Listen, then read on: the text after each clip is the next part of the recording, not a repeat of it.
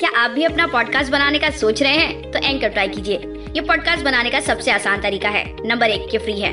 Number 2, इसमें कई सारे ऐसे टूल्स हैं जो आपको आपके फोन और कंप्यूटर पर रिकॉर्ड और एडिट करने की फैसिलिटी देते हैं। नंबर 3, आप अपने पॉडकास्ट को डिस्ट्रीब्यूट भी कर सकते हैं, जिससे इसे स्पॉटिफाई और दूसरे प्लेटफॉर्म पर सुना जा सके। डाउनलोड कीजिए फ्री एंकर ऐप या विजिट कीजिए anchor.fm अपना पॉडकास्ट स्टार्ट करने के लिए।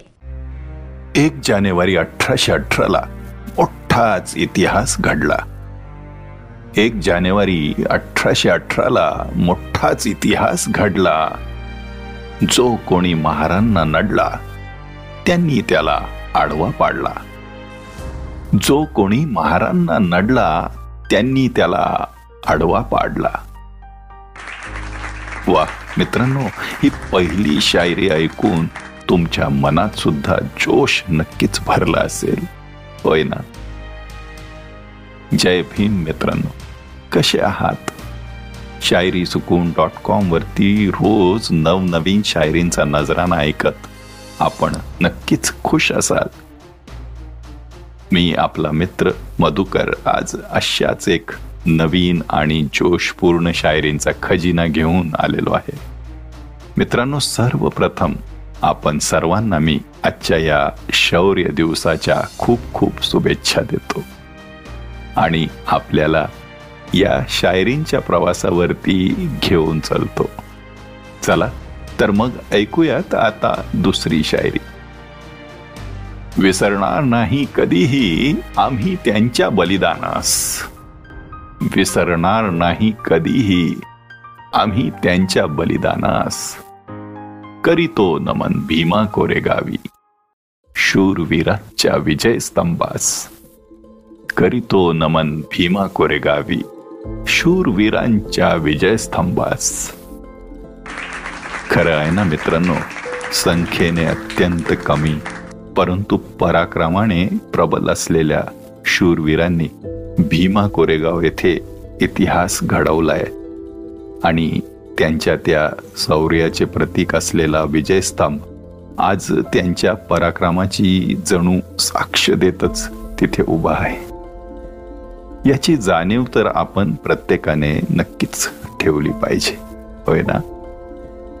चला तर मग अशाच एक सुंदर शायरीकडे वळूयात। महारांची लढणारी तुकडी होती जरी लहान। महारांची लढणारी तुकडी होती जरी लहान। रचला तो इतिहास धन्य ते कोरेगाव महान। बघितलात मित्रांनो, म्हणतात ना, शक्ती लहान पण युक्ती महान, तसाच काहीसा हा इतिहास आहे।